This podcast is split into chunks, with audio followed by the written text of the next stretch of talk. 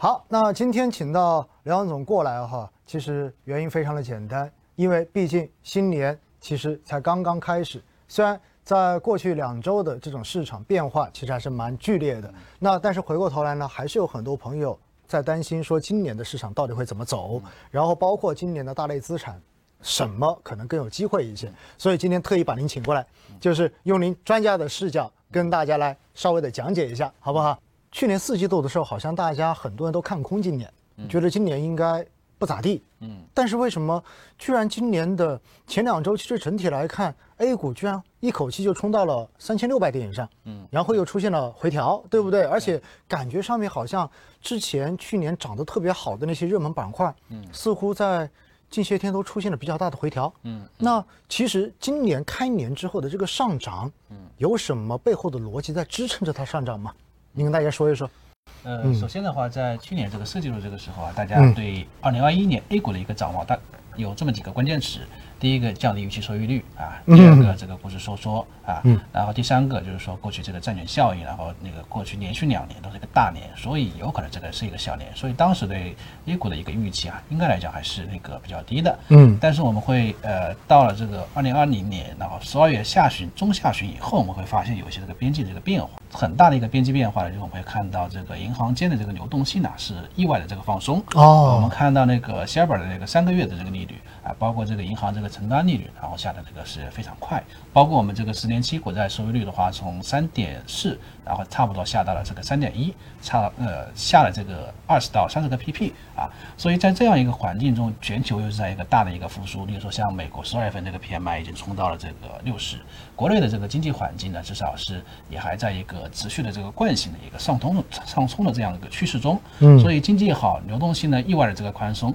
导致这个大家期待的这个春季躁动行情呢是意外的这个开启了啊，哦，也就是说，其实最重要的还是流动性。对，出现了比较让人意外的宽松，对不对？所以的话，于是就让整个春季躁动行情提前就发生了。对，那好，那为什么我们在过去的这些天啊，其实我们看到媒体上面有很多呃不同的大 V，也不同的专家，慢慢的都针对有些热门板块，比如说白酒啊，嗯，新能源啊，大家慢慢的都提出了不同的这种意义，对不对？但是其实去年下半年我们可以看得很清楚，就是白酒跟新能源的行情。对，而且最后全年主动管理型基金如果业绩排在前面的，基本上都重仓这两个行业。那这里就涉及到现在市场上面一直说抱团的问题。对，抱团股，对不对？那大家也在说抱团到底抱到什么时候？嗯，大家就想那个抱团是不是未来就真的就就这么二八分化就这么下去了？嗯，那您怎么看这个问题？呃，首先的话就是。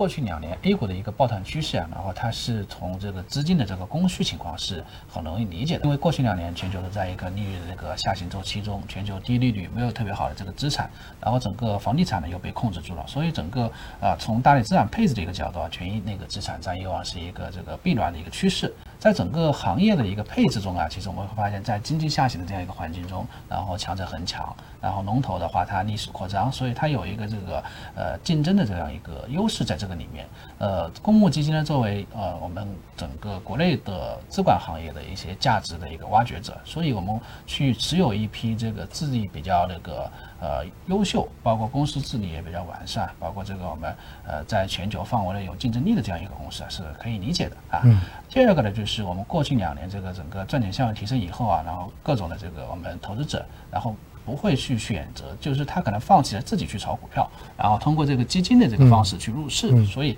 它加剧了这样一个抱团股的一个。嗯，正向循环，我赚钱效应越强，然后我去申购基金，申购了这个基金又去买这个抱团股，所以说它还是有一定这个合理性的。第二个呢，就是说现在这样一个时间点，其实大家对，因为我们可以看到二零二零年，其实我们刚刚呃，就奥总也讲到，就是主要两个赛道，然后要么抱团白酒，要么抱团新能源车，对，都是非常稳的这样啊。但是现在这个位置呢，其实投资者开始慢慢产生这个分歧了，因为呃，分歧点不在于我的新能源趋势和新能源车的这个趋势，包括我这个白酒趋势被破坏了，在于我现在这个抱团的这个股票，然后它。第一个是估值确确实实到了一个非常贵的这样一个位置。过往呢，大家对估值贵这个事情啊不是特别担心。为什么最近会比较担心？因为我们会发现，就是说，我们从一七年开始啊，国内的这个基本上很多白马龙头啊，它是外资然后这个逐步的这个取得了这个定价权，那个估值方式是朝这个 DCF 模型然后去靠拢。呃，最近的话，我们会看到这个边际变化发生在那个美债。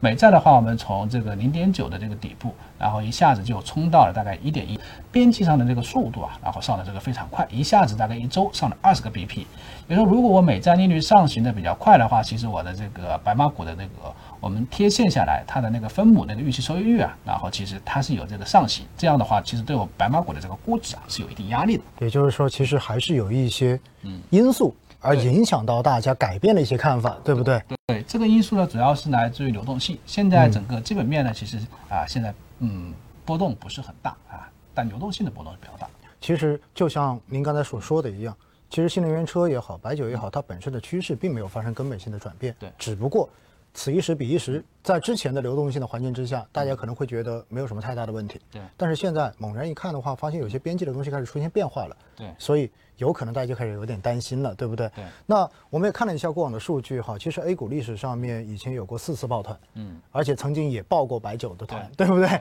但是最后呢，呃上一次抱团白酒应该是因为塑化剂的原因而导致的一次抱团，然后就瓦解掉了。嗯那这一次，很多人就在问，到底什么时候会瓦解？说实嗯话，我觉得这个时点没有人能够说得准，对吧？对对对如果谁能够判断得准这一种的话，那真的就是神仙了，对 对不对对对？所以，如果在这样的环境之下，其实您有没有什么建议给到我们普通的投资者的？呃，建议的话就是说，我们会把这个抱团分为两类啊、一类是这个消费股的抱团，啊、整体的业绩趋势啊，其实相对比较稳定一点。嗯对于消费的这个抱团呢，就是呃，我们是呃会把它理解为靠时间去可以这个消化它的高估值啊。嗯。但后面呢，就是我们需要盯的这个东西是这个美债利率，现在是一点一，嗯如果它上升到一点五，从一点五再往上走的这个时候，其实我们所有的这个资产，那个抱团资产呢，其实不管是消费还是科技，它都有这个估值收缩的这样一个压力。现在例如说我从一点一到一点三，只要我的这个企业盈利那个 ROE，然后盈利中枢还比较稳定的话，嗯这样的话，其实我能够抵御这个估值这个波动。第二点呢，就是对于这种业绩，我们这个景气周期啊，它的波动比较大的，就是说像科技行业而言，这种呢，其实它可能呃面临这个分化可能会更更加这个加剧、嗯啊。因为我们基本上像那个科技行业里面也分，比如说我们做这个通信设备的啊，包括比如说我们做下游的那个应用的每一个行业，它的这个景气周期处于一个不同的那个位置啊，这样的话其实对这个后面的估值啊，其实是造成了很大的一个压力。嗯，所以相对而言，就是消费的还是大家可以更心安一点，利用时间来换空间就好了，对吧？但是科技的话呢，可能就分化会变得更加的严重。对那么这个时候选标的可能就显得更加重要了。对，是。OK，好，非常好，非常感谢梁杨总，我觉得这一点应该解可以解答大家一些对于估值、对于抱团这块的一些疑问。